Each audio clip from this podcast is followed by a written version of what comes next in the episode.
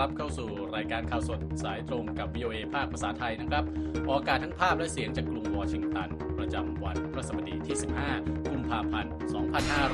2567 ตามเวลาในประเทศไทย วันนี้มีผมทรงพศสุภาผลและคุณนพรัตน์ชัยเฉลิมมงคล ร่วมนำเสนอรายการ หัวข้อข่าวสำคัญ มีดังนี้ครับพาเรดฉลองแชมป์ซุปเปอร์โบว์วุ่น เกิดเหตุยิงกัน ดับหนึ่งราย บาดเจ็บหลายราย ญาติตัวประกันในกาซาร้องศาลอาญาโลกตั้งข้อหาผู้นำกลุ่มฮามาส ยูเครนเผยจมเรือรัสเซียในทะเลดำ และปราโบโวซูเบียนโต เคลมชัยเลือกตั้งอินโดนีเซีย ในส่วนเสริมข่าววันนี้นะครับมีรายงานตรวจสอบข่าว รายงานพิสูจน์การแฮ็กที่ปักกิ่งหนุนหลัง หักล้างคำยืนยันความบริสุทธิ์จีนได้หรือไม่ ว่าด้วยเรื่องของศิลปินไนจีเรีย สร้างสรรค์แฟชั่นโชว์ AI สำหรับผู้สูงอายุและส่งท้ายวันนี้นะครับ รักแท้หรือภาพลวงตา เมื่อมนุษย์สอหารักจากปัญญาประดิษฐ์ ติดตามรายงานเหล่านี้ได้จาก VOA ภาคภาษาไทย กรุงวอชิงตันครับ เกิดเหตุสะเทือนขวัญอีกแล้วนะครับครับคุณนพรัตน์วันนี้สดๆร้อนๆนี่เองนะฮะ เกิดเหตุยิงกันในขบวนพาเหรดเฉลิมฉลองแชมป์ซูเปอร์โบว์ที่เมืองแคนซัสซิตี้รัฐมิสซูรีนะครับทำให้มีผู้เสียชีวิตหนึ่งราย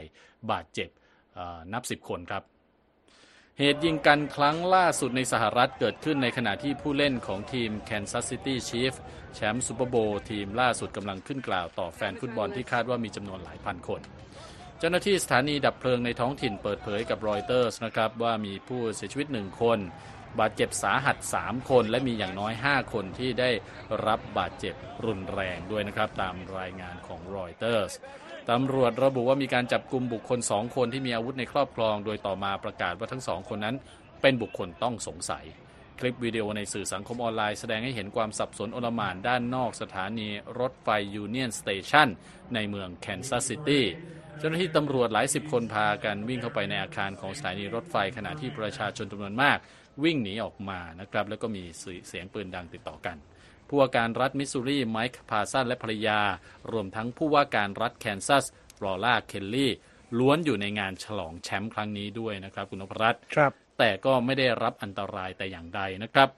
วิดีโอจากสมาพันธ์ฟุตบอลลีกแห่งชาติของสหรัฐ หรือ NFL แสดงให้เห็นบรรยากาศก่อนเกิดเหตุ โดยผู้เล่นของ Chiefs รวมทั้งแพทริกมาโฮมส์ quarterback ตัวเก่ง และทราวิสเคลซี่ tight end และแฟนหนุ่มของนักร้องดังเทย์เลอร์สวิฟต์ยืนอยู่บนเวทีและกำลังพูดกับบรรดาแฟนฟุตบอล หลังเกิดเหตุนะครับผู้เล่นหลายคนของ Chiefs ต่างโพสต์ข้อความให้กำลังใจและสวดมนต์อธิษฐานให้กับเมืองแคนซัสซิตี้รวมทั้งบุคลากรทางการแพทย์และเจ้าหน้าที่รับมือเหตุฉุกเฉินทุกคนนะครับ เมื่อปี 1933 หรือ 90 ปีที่แล้วนะครับ สถานีรถไฟยูเนียนสเตชันแห่งนี้ก็เคยเกิดเหตุยิงต่อสู้กัน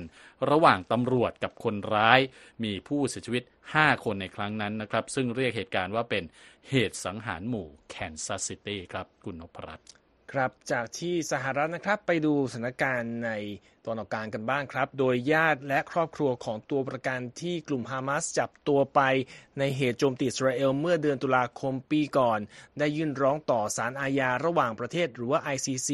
ให้ดำเนินคดีกับผู้นำกลุ่มฮามาสขณะที่การเจรจาหยุดยิงรอบใหม่ยังไร้ข้อสรุปครับ ลุ่ม The Hostages and Missing Families Forum ซึ่งเป็นการรวมตัวของสมาชิกครอบครัวของตัวประกัน ที่ถูกจับไปในกาซาโดยกลุ่มฮามาสเดินทางเยือนศาลอาญาระหว่างประเทศที่กรุงเฮกเพื่อเรียกร้องให้มีการตั้งข้อหา ในการจับกลุ่มตัวประกันก่ออาชญากรรมความรุนแรงทางเพศ ทรมาน และข้อกล่าวหารุนแรงอื่น ๆ ครับ กลุ่มฮามาสจับกลุ่ม ตัวประกันไป 250 ชีวิตเมื่อวันที่ 7 ตุลาคมปีก่อน ระหว่างทำการโจมตีอิสราเอลที่มีการระบุว่าได้สังหารผู้คนไปกว่า 1,200 คน ในเหตุการณ์ที่อิสราเอลไม่ทันตั้งตัวรับครับ ณ ตอนนี้มีตัวประกันกว่า 100 คนได้รับอิสรภาพในการหยุดยิงชั่วคราว เมื่อเดือนพฤศจิกายนปีก่อน ขณะที่อิสราเอลระบุว่ายังมีตัวประกันราว 30 คนที่ยืนยันว่าเสียชีวิต หรือว่าถูกสังหารในกาซาไปแล้ว ในวันพุธครับกองทัพอิสราเอลระบุด้วยว่ามีการโจมตีรอบใหม่ทั้งทางอากาศและทางภาคพื้นดิน ในตอนกลางและตอนใต้ของกาซารวมทั้งที่เมืองคานยูนิสด้วยในในส่วนของการเจรจาหยุดยิงรอบใหม่ ในวันอังคารที่กรุงไคโรประเทศอียิปต์นะครับที่มีตัวแทนจากสหรัฐ อิสราเอล กาตาร์และอียิปต์เข้าร่วม จบลงอย่างไร้ข้อสรุปครับ คุณทรงพจน์ครับนายกรัฐมนตรีอิสราเอลเบนจามินเนทันยาฮูเคลื่อนไหวทันทีในวันพุธ และกล่าวว่าทางอิสราเอล ระบุว่าการรุกโจมตีกลุ่มฮามาสต่อไปในเมืองราฟาโดยระบุผ่านบัญชีเทเลกรามของเขาด้วยว่า เราจะสู้จนกว่าจะได้รับชัยชนะอย่างเบ็ดเสร็จ และนี่รวมถึงการต่อสู้อย่างทรงพลังในราฟาเช่นกัน หลังจากที่เราเปิดให้ประชาชนผู้บริสุทธิ์ออกจากพื้นที่การสู้รบแล้ว ผู้นำนานาชาติได้พยายามผลักดันให้อิสราเอลระงับการโจมตีภาคพื้นดินใส่เมืองราฟาซึ่งอยู่ห่างจากเมืองคานยูนิสไปราว 9 กิโลเมตร และเป็นสถานที่ที่ชาวปาเลสไตน์จำนวนมากลี้ภัยสงครามมาอยู่ในขณะนี้ครับ v o l k e r Turk ข้าหลวงใหญ่เพื่อสิทธิมนุษยชนแห่งสหประชาชาติได้เตือนว่าในเมืองราฟาชาวปาเลสไตน์ 1.5 ล้านคนอัดแน่นอยู่ใกล้พรมแดนอียิปต์โดยไม่มีที่ใดให้สามารถหลบลี้หนีภัยได้อีกต่อไปแล้วด้านเนทันยาฮูได้กล่าวว่าที่พักพิงของชาวปาเลสไตน์ในเมืองราฟาจะได้รับสิ่งที่บอกว่าเป็นทางผ่านที่ปลอดภัยออกจากพื้นที่ใกล้พรมแดนอียิปต์ แต่ก็ไม่ได้ลงรายละเอียดว่าพวกเขาจะสามารถย้ายไปที่ไหนได้บ้างนะครับ ด้านสหประชาชาติระบุว่าจะไม่ยื่นมือเข้าช่วยเหลือเรื่องการย้ายถิ่นฐานของชาวปาเลสไตน์ขณะที่อียิปต์ระบุว่าจะไม่ยอมให้มีการอพยพข้ามพรมแดนเข้าอียิปต์ด้วย กระทรวงสาธารณสุขของกาซาที่บริหารงานโดยกลุ่มฮามาสระบุในวันพุธครับว่ามีชาวปาเลสไตน์เสียชีวิตไปแล้ว 103 คนในช่วง 24 ชั่วโมงก่อนหน้าทำให้ยอดเสียชีวิต ของชาวปาเลสไตน์นับตั้งแต่สงครามครั้งนี้ประทุขึ้นพุ่งขึ้นเป็น 28,576 รายแล้วครับครับ จากเรื่องของสงครามในตะวันออกกลางนะครับ ไปต่อกันที่สงครามในยูเครนนะครับกองทัพยูเครนเปิดเผยว่าได้ทำลายเรือขนาดใหญ่ของกองทัพเรือรัสเซียในทะเลดำใกล้กับแคว้นไครเมียที่อยู่ในการครอบครองของรัสเซียนะครับ ระหว่างที่สงครามรัสเซียยูเครนดำเนินมาเกือบ 2 ปีแล้ว โดยเรือที่กองทัพยูเครนระบุถึงก็คือเรือซีซาร์ คูนิคอฟ โดยบอกว่าอยู่บริเวณน่านน้ำใกล้กับเมืองอลุปกานะครับ แต่ทางรัสเซียยังไม่ได้ออกมาแสดงความเห็นเกี่ยวกับเรื่องนี้ กองทัพยูเครนทำลายเรือรัสเซียหลายลำในทะเลดำนะครับ นับตั้งแต่รัสเซียเริ่มการรุกรานใส่ยูเครนเมื่อเกือบ 2 ปีก่อนกระทรวงกลาโหมรัสเซียรายงานว่า ระบบป้องกันทางอากาศของตนเข้าทำลายโดรนยูเครน 9 ลำในช่วงข้ามคืนนะครับ ซึ่งรวมถึงโดรน 6 ลำของยูเครนในบริเวณทะเลดำ นอกจากนี้ยังเข้าสกัดโดรนอีก 2 ลำในเบลโกรอดและอีกหนึ่งลำในโวโรเนซนะครับ ในวันพุธทางการยูเครนเผยว่ารัสเซียระดมโจมตีในช่วงข้ามคืนที่ผ่านมาฆ่าชีวิตอย่างน้อย 3 คน บาดเจ็บ 12 คน ในเมืองเซลิโดฟ ใกล้กับโดเนตสก์ ทางตอนออกของยูเครน ซึ่งทางฝ่ายบริหารของเมือง ระบุว่าการโจมตีของรัสเซียทำลายอพาร์ตเมนต์ 9 แห่ง โรงพยาบาลอีกหนึ่งแห่งทำให้ต้องสั่งอพยพผู้ป่วยจากโรงพยาบาล ราว 100 คนไปยังโรงพยาบาลใกล้เคียงนะครับคุณนพรัตน์ ครับอีกประเด็นข่าวหนึ่งซึ่งเป็นข่าวต่างประเทศที่หลายคนจับตามองครับก็คือเรื่องของการเลือกตั้งประธานาธิบดีที่อินโดนีเซียครับ โดยพราโบโวซูเบียนโต รัฐมนตรีกลาโหมอินโดนีเซียประกาศชัยชนะในศึกครั้งนี้ในวันพุธนะครับ หลังจากผลการนับคะแนนอย่างไม่เป็นทางการชี้ว่าผู้สมัครรายนี้สามารถกวาดคะแนนเสียงเกินครึ่งหนึ่งซึ่งสะท้อนว่าเป็นชัยชนะแบบม้วนเดียวจบของอดีตนายพลรายนี้ครับ อดีตผู้บัญชาการกองกำลังพิเศษระโบโวสุเบียนโต ได้รับคะแนนเสียง 58%โดยอ้างอิงจากโพลสำรวจความเห็น 4 แห่ง ที่อิงจากการนับบัตรคะแนนตามคูหาเลือกตั้งทั่วไปอินโดนีเซีย ซึ่งตอนนี้นับคะแนนไปแล้วเกือบ 94%นะครับซูเบียนโตกล่าวกับผู้สนับสนุนว่าจะจัดตั้งรัฐบาลที่มีแต่ คนที่เขาพูดว่าเป็นคนที่เยียดเยียบยอดเยี่ยมที่สุดของอินโดนีเซีย และนี่คือชัยชนะของทุกคนครับ ด้านคู่แข่งอย่างอานีสบาสวีดันและกันจาร์ ปราโนโวที่ทำคะแนนตามหลังมาที่ 25%และ 17%ตามลำดับอ้างอิงจากโพลอิสระที่จัดทำการนับคะแนนแบบ Quick Count ซึ่งในการเลือกตั้งอินโดนีเซียครั้งที่ผ่านๆมาได้ยืนยันว่าเป็นผลการนับคะแนนที่มีความแม่นยำนะครับ การนับคะแนนเบื้องต้นโดยคณะกรรมการการเลือกตั้งอินโดนีเซียที่มีความล่าช้าอยู่มาก ชี้ว่าซูเบียนโตได้คะแนนเสียง 57.7%จากผู้มีสิทธิ์เลือกตั้งอินโดนีเซีย โดยนับคะแนนไปได้เพียง 6%นะครับ การเลือกตั้งอินโดนีเซียในปีนี้ก็เป็นการขับเคี่ยวกันระหว่างอดีตผู้ว่าการรัฐที่ได้รับความนิยมในอินโดนีเซีย 2 คน กับตัวเต็งชิงเก้าอี้ผู้นำอินโดนีเซียอย่างซูเบียนโต ผู้ที่ชาวอินโดนีเซียต้องหวาดกลัวในช่วงคริสต์ศตวรรษที่ 1990 ในฐานะเจ้าหน้าที่ระดับสูง และบุตรเขยของอดีตประธานาธิบดีซูฮาร์โต ผู้นำเผด็จการที่ปกครองอินโดนีเซียยาวนาน 31 ปีครับ ที่น่าสนใจนะครับ คุณทรงพจน์ก็คือว่าครับซูเบียนโตได้รับการสนับสนุน จากประธานาธิบดีโจโควิโดโด ที่ได้รับความนิยมชมชอบจากชาวอินโดนีเซีย โดยการเดิมพันกับอดีตคู่แข่งรายนี้ของเขา ในการสานต่อการบริหารประเทศ รวมถึงการส่งบุตรชายของวิโดโด กิบรานรากาบูมิงการากาเป็นรองประธานาธิบดีของซูเบียนโตด้วย ขณะที่บัสบิดันและบราโดโวสองคู่แข่งของซูเบียนโตนะขอร้องให้ประชาชนอย่าด่วนสรุปผลการเลือกตั้ง และรอผลจากคณะกรรมการการเลือกตั้งออกมาอย่างเป็นทางการเสียก่อน ซึ่งคาดว่าจะรู้กันในวันที่ 20 มีนาคมนี้ ขณะที่ทีมหาเสียงเลือกตั้งของทั้งสองผู้สมัครระบุว่า การตรวจสอบรายงานการละเมิดกฎการเลือกตั้งอยู่ซึ่งทั้งสองเรียกว่าเป็นการช่อโกงเชิงโครงสร้างอย่างเป็นระบบครั้งใหญ่ แต่ก็ไม่ได้ลงรายละเอียด หรือว่าแสดงหลักฐานใดๆเพิ่มเติมครับคุณสมพศ ครับนั่นก็เป็นการเลือกตั้งอินโดนีเซียนะครับ ซึ่งปีนี้เราก็จะมีรายงานเกี่ยวกับการเลือกตั้งในหลายประเทศรวมทั้งในอเมริกาเองมาอย่างต่อเนื่องนะครับ ก็สามารถติดตามได้ทางเว็บไซต์ของเรานะครับ boa thai com รวมทั้งติดตามเราทางสื่อสังคมออนไลน์ต่างๆนะครับ Facebook Instagram Facebook Instagram นะครับแล้วก็ YouTube ก็เข้าไปกด subscribe ได้ แล้วก็ X อีกด้วยครับ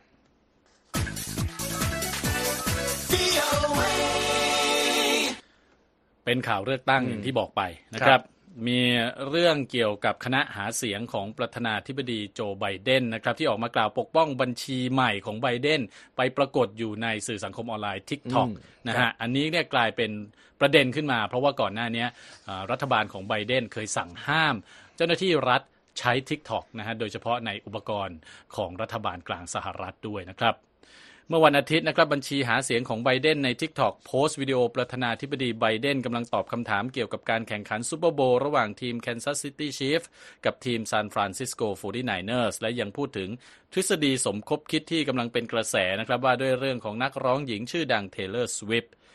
รอฟฟาเฮตี้นะครับผู้จัดการคณะหาเสียงของประธานาธิบดีไบเดนแถลงว่าบัญชี TikTok ของไบเดนเปิดตัวเมื่อวันอาทิตย์ มียอดผู้ชมมากกว่า 5 ล้านคน ถือเป็นข่าวดีทั้งในแง่ของการมีส่วนร่วม และความสำเร็จในการหาช่องทางใหม่ๆ เพื่อเข้าถึงผู้มีสิทธิเลือกตั้ง ในสภาวะแวดล้อมของสื่อที่เปลี่ยนแปลงอย่างรวดเร็ว และเฉพาะตัวมากขึ้นนะครับอย่างไรก็ตามโฆษกความมั่นคงทำเนียบขาวจอห์นเคอร์บี้บอกว่ายังคงมีความมั่นคง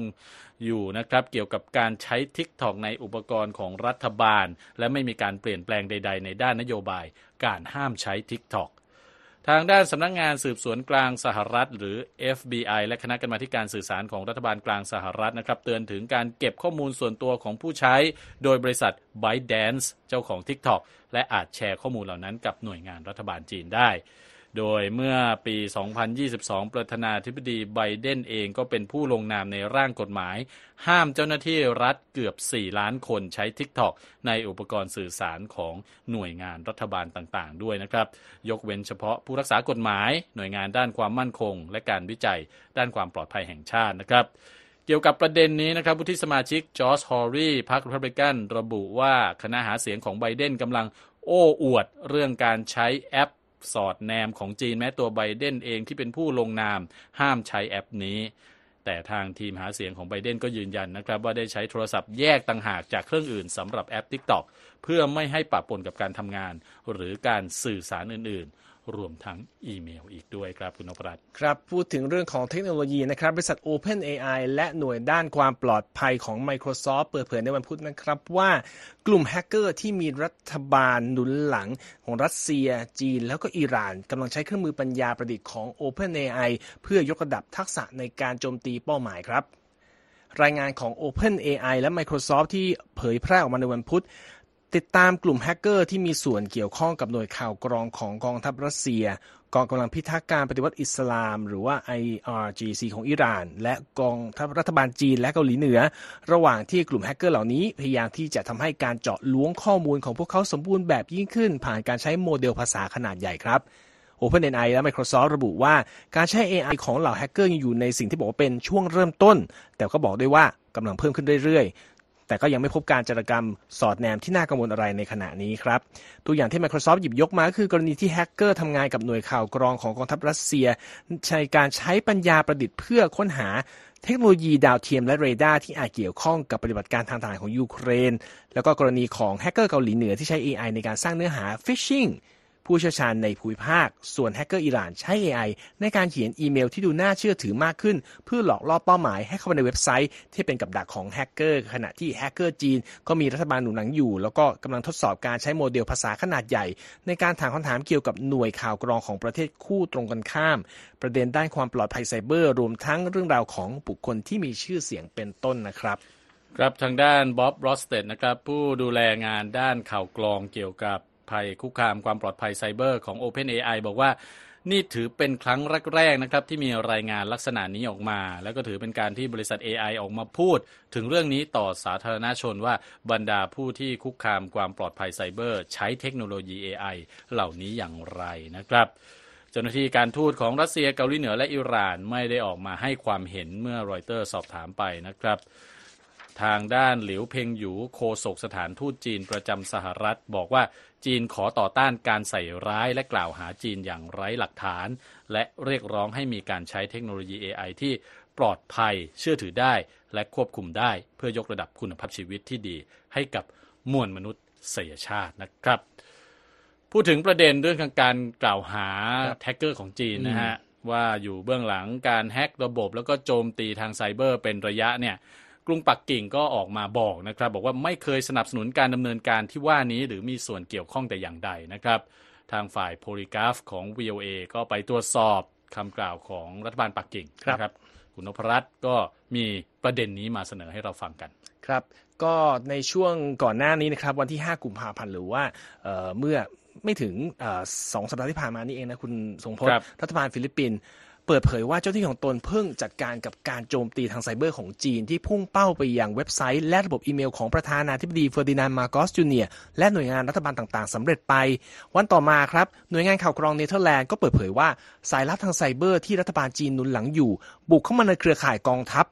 โดยในปีเอ่อซึ่งเกิดขึ้นในปี 2023 นะครับ แต่เพิ่งเปิดเผยเมื่อต้นปีนี้ แล้วก็นี่เป็นครั้งแรกที่เนเธอร์แลนด์ออกมายอมรับต่อสาธารณะครับว่า จีนน่ะอยู่เบื้องหลังการจารกรรมทางไซเบอร์อืมได้อย่างนี้แล้วสถานทูตครับจีนทั้งในฟิลิปปินส์แล้วก็ทางเนเธอร์แลนด์ก็รีบออกมาปฏิเสธครับ มีแถลงการณ์ซึ่งเขาบอกว่าเป็นเนื้อหาที่คล้ายกันมาก แปลมาย่อๆว่า รัฐบาลจีนไม่ยอมให้ประเทศหรือบุคคลใดทำการโจมตีทางไซเบอร์ และดำเนินกิจกรรมที่ผิดกฎหมายบนผืนแผ่นดินจีน หรือใช้โครงสร้างพื้นฐานของจีน เพื่อทำการดังกล่าว Polygraph ตรวจสอบแล้วพบว่านี่เป็นความเท็จครับคุณทรงพจน์ ครับต้องบอกว่าเป็นคำกล่าวหาที่รุนแรงนะครับคุณอืมนพรัตน์ครับก็แน่นอนทางการจีนก็ออกมาปฏิเสธ แต่คราวนี้เนี่ยทาง Polygraph ก็ไปตรวจสอบอืมมีอะไรที่มาหักล้างคำปฏิเสธของทางการจีนบ้างไหมครับครับก็สรุปง่ายๆก่อนนะครับ วันที่ 7 กุมภาพันธ์ก็คือถัดมาเนี่ยนะครับครับหน่วยงานด้านข่าวกรอง และความมั่นคงทางไซเบอร์ของรัฐบาลหลายประเทศ สหรัฐ อังกฤษออสเตรเลียแคนาดานิวซีแลนด์ระบุว่ารัฐบาลจีน ดำเนินปฏิบัติการทางไซเบอร์ผ่านแฮกเกอร์ที่เป็นคนของตนมาเป็นเวลาหลายปีแล้ว เพื่อชิงความได้เปรียบในเครือข่ายไอทีในด้านการโจมตีทางไซเบอร์ เพื่อก่อกวนหรือทำลายล้าง โครงสร้างพื้นฐานสำคัญของประเทศต่างๆ ครับคุณทรงพจน์ครับจีนนั้นก็มีประวัติการดำเนินการโจมตีทางไซเบอร์ เพื่อจารกรรมข้อมูลและก็มุ่งร้ายไปทั่วโลกอยู่เนืองๆนะครับ ทาง Polygraph ก็ตรวจสอบแล้วก็มีการหยิบยกชื่อกลุ่มแฮกเกอร์3กลุ่มที่เขาบอกว่า มีชื่อกระฉ่อนที่สุดนะครับอืมกลุ่มครับแรกชื่อ Volt Typhoon หรือว่า Volt ไต้ฝุ่นนะครับพฤษภาคมปีที่แล้ว Microsoft ตรวจจับพบและระบุตัวกลุ่มแฮกเกอร์นี้ว่าเป็นผู้ที่รัฐบาลจีนหนุนหลังอยู่ โดยแฮกเกอร์กลุ่มนี้เริ่มดำเนินการมาตั้งแต่กลางปี 2021 แล้วก็มุ่งเป้าโจมตีโครงสร้างพื้นฐานสำคัญของสหรัฐบริษัทชื่อ CrowdStrike เป็นผู้เชี่ยวชาญด้านความมั่นคงทางไซเบอร์ ก็ตรวจสอบติดตามดูบอกว่าโวลต์ไต้ฝุ่นเนี่ยปฏิบัติการ ย้อนกลับไปได้ไกลถึงกลางปี 2020 เป็นอย่างน้อยนะครับ แล้วก็บอกว่าบริษัทอ่อกลุ่มเนี้ยชอบใช้การปลอมตัวเป็นซอฟต์แวร์ให้การช่วยเหลือทางไอทีที่ถูกต้องตามกฎหมาย แล้วทำให้แฮกเกอร์จีนสามารถบุกรุกเข้ามาอย่างลึกโดยที่ไม่มีใครตรวจเจอ Microsoft รายงานด้วยว่าการดำเนินการแบบล่องหนของโวลต์ไต้ฝุ่นเนี่ยมีการใช้เทคนิคซับซ้อนเพื่อบุกเข้ามาในระบบโดยเป็นระบบที่เอ่อเป็นการบุกโดยการใช้ระบบที่มีอยู่แล้วในการโจมตีเขาเรียกว่า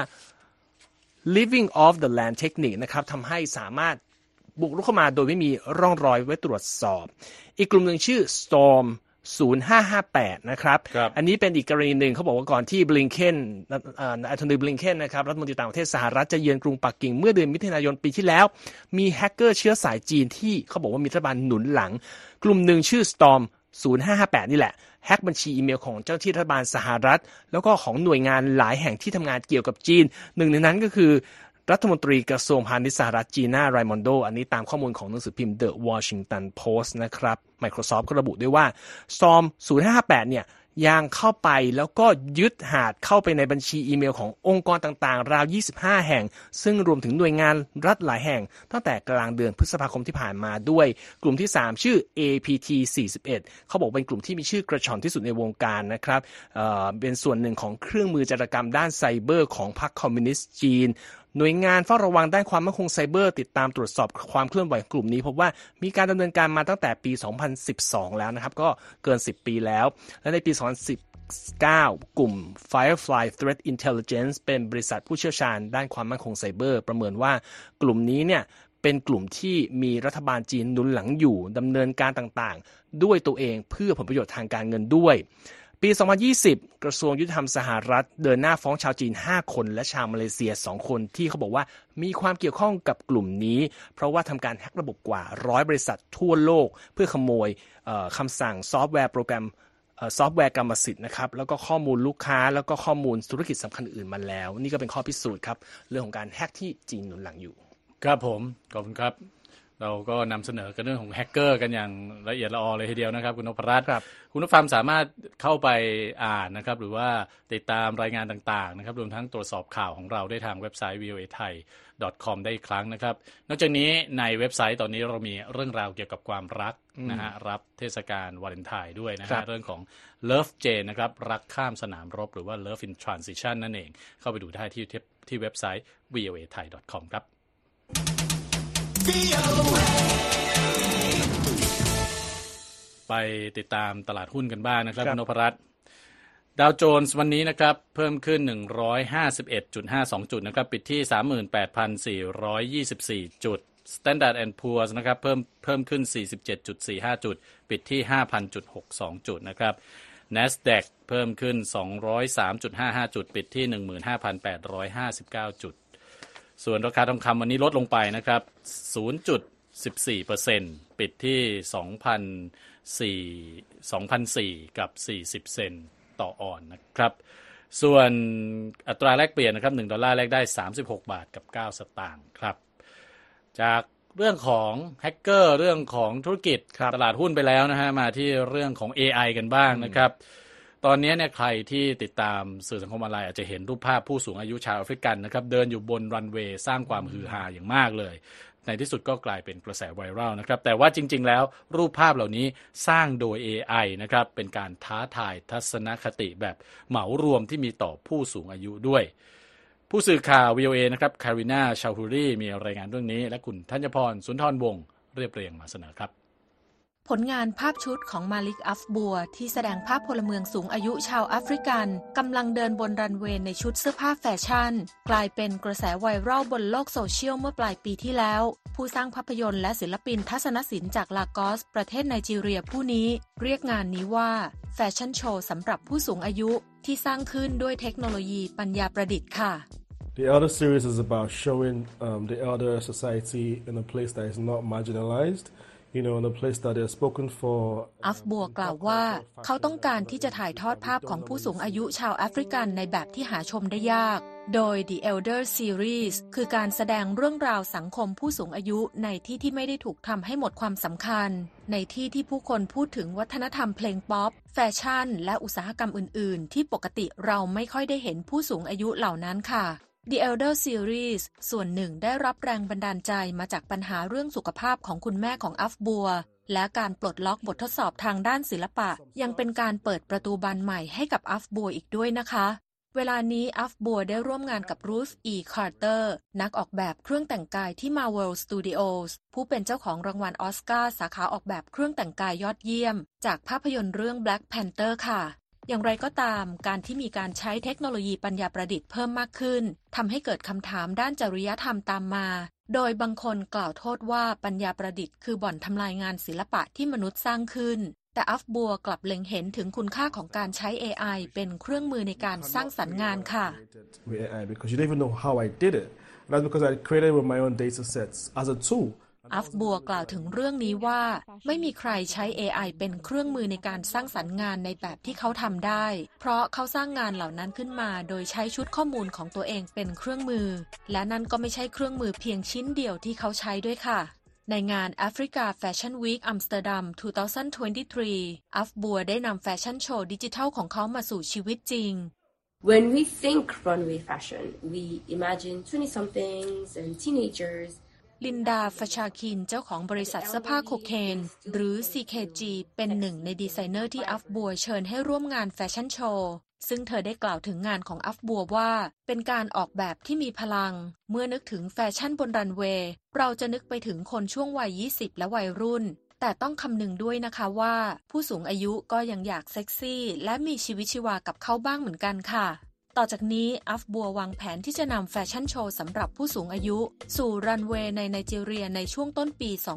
2024 โดยครั้งนี้จะไม่ใช้นางแบบนายแบบมืออาชีพ แต่จะเป็นการสร้างสารรค์ผลงานแฟชั่นสำหรับคุณพ่อคุณแม่ คุณลุงคุณป้าและปู่ย่าตายายเหมือนที่เราเห็นกันในชีวิตประจำวันค่ะ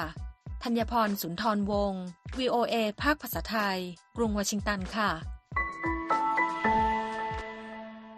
ส่งท้ายกันด้วยเรื่องของ AI เช่นกัน แล้วก็เข้ากับเทศกาลแห่งความรักนะครับคุณนพรัตน์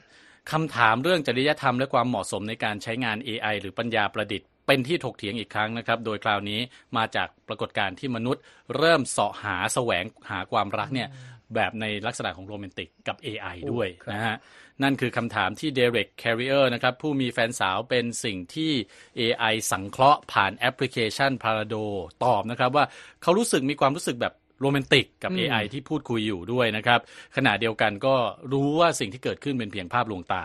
แคริเออร์เป็นชายจากรัฐมิชิแกนนะครับอายุ 39 ปีป่วยด้วยโรค Marfan syndrome ซึ่งเป็นโรคทางพันธุกรรมที่สร้างภาวะผิดปกติให้กับเนื้อเยื่อที่ค้ำจุนร่างกายทำให้การหาคู่เดทแบบทั่ว ๆ ไปกลายเป็นเรื่องยากนะครับ แต่ก็ต้องการมีความรักด้วย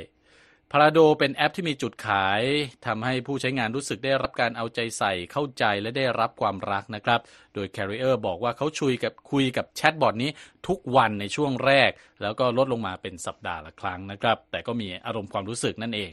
ปัจจุบันมีผู้ผลิตแชทบอทเพื่อเป็นการคลายเหงาให้กับมนุษย์หรือที่เรียกว่า Companion Bot เนี่ยโดยใช้กลไกเบื้องหลังคือการให้ AI เรียนรู้ข้อมูลเพื่อสื่อสารและปฏิสัมพันธ์กับมนุษย์นะครับ แล้วก็มีการสร้างอวตารหรือรูปร่างหน้าตาของแชทบอทในแบบที่ชอบได้ด้วยนะครับ แน่นอนก็เพื่อคลายเหงา แต่ทีนี้เนี่ยฮะคุณนพรัตน์ครับก็มีปัญหาสร้างความกังวลตามมา ก็ทั้งเรื่องของความเป็นส่วนตัว การนำข้อมูลของผู้ใช้ไปขายต่อครับเรื่องของอากรอบทางกฎหมายหรือจริยธรรม การที่ผู้ใช้อาจจะละทิ้งการเรียนหรือการงานนะฮะอันนั้นก็เป็นปัญหาที่ตามมา แต่ว่างานศึกษาปีนี้นี่เองนะฮะก็ไปสอบถามผู้ใช้ในลักษณะนี้ 1,000 คนเขาบอกว่าไม่ได้มีปัญหาที่เกิดขึ้นกับการใช้งานแอปพวกนี้เลยนะครับ นั่นก็ครับเป็นรายงานนะฮะจาก VOA ภาคภาษาไทยกรุงวอชิงตันวันนี้ ผมทรงพศภาผลและคุณนพรัตน์ชัยเฉลิมมงคล ขอลาไปก่อนครับ สวัสดีครับ สวัสดีครับ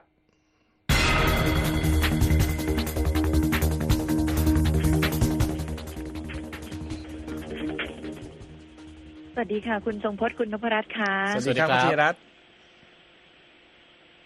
แหมถ้ามีแชทแบบนี้มาคุยด้วยเนี่ย ถ้าเป็นประเทศไทยแก๊งคอร์เซนเตอร์ก็คงมาหลอกให้เราไปโอนเงินให้หรือไม่ก็หาวิธีมาดูดเงินเราอย่ามีทักแต่นะครับเรื่องอย่าทักที่น่หวาดระแวงแต่ว่าเราต้องใช่ไหมใช่ใช่ใช่ผมก็ก็นึกไปถึงอย่างนั้นนั่นเหมือนกันนะฮะ เพราะว่าจริง ๆ แล้วเนี่ย AI ค่ะทุกวันนี้เนี่ยคำว่า AI ไปผูกติดกับคำคำว่าหลอกลวง หรือคำว่าเอ่อปลอมอะไรกันไปไปใหญ่นะฮะดังนั้นเนี่ย พอการใช้ AI นำมาเป็นประโยชน์ก็เลยดูเหมือนแบบจะถูกมองในแง่ร้ายไป ค่ะ จริง ๆ ของเราก็พยายามมองในแง่บวกอะแต่มิตรเราเยอะเหลือเกินนะคะ มิจฉาชีพโทรหาเรากับทุกวัน ใช่เลยไม่รู้สถานครับการณ์ที่นั่นเนี่ย มีมิตรเยอะไหมคะ ในลักษณะของของแบบนี้ที่มาเป็นแบบหลอกอย่างอย่างแชทบอทหรืออะไรที่เมืองไทยเนี่ยไม่ค่อยมี คือมีเหมือนกัน แต่ส่วนใหญ่จะไปไปไปหลอกเป็นอีเมล scam อืมผู้สูงอายุต่างๆ หลอกว่าถูกลอตเตอรี่บ้าง หลอกว่าได้เงินบ้างอะไรแบบนั้นนะนะฮะอืมซึ่งซึ่งเป็นการหลอกที่ค่อนข้างตรวจจับได้ง่ายกว่าครับตามความรู้สึกผมนะอืมอย่างที่ที่ที่เมืองไทยที่ได้ยินหลายๆเคสเนี่ยน่ากลัวเอแล้วอก็นั่นสิท่านั้นดูเหมือนจะจะจะ advance กว่าแถวนี้แถวนี้ใช่ที่คุณทรงพลพูดนะเป็นอีเมล ส่งมาให้เราคลิกอะไรอย่างเงี้ยใช่ใช่ความเสียหาย ความเสียหายที่เมืองไทย หลายหมื่นล้านแล้วค่ะห้าหมื่นกว่าล้านเคสความเสียหายเกิดขึ้นเวลาประมาณร้อยกว่าล้านเนี่ยที่ที่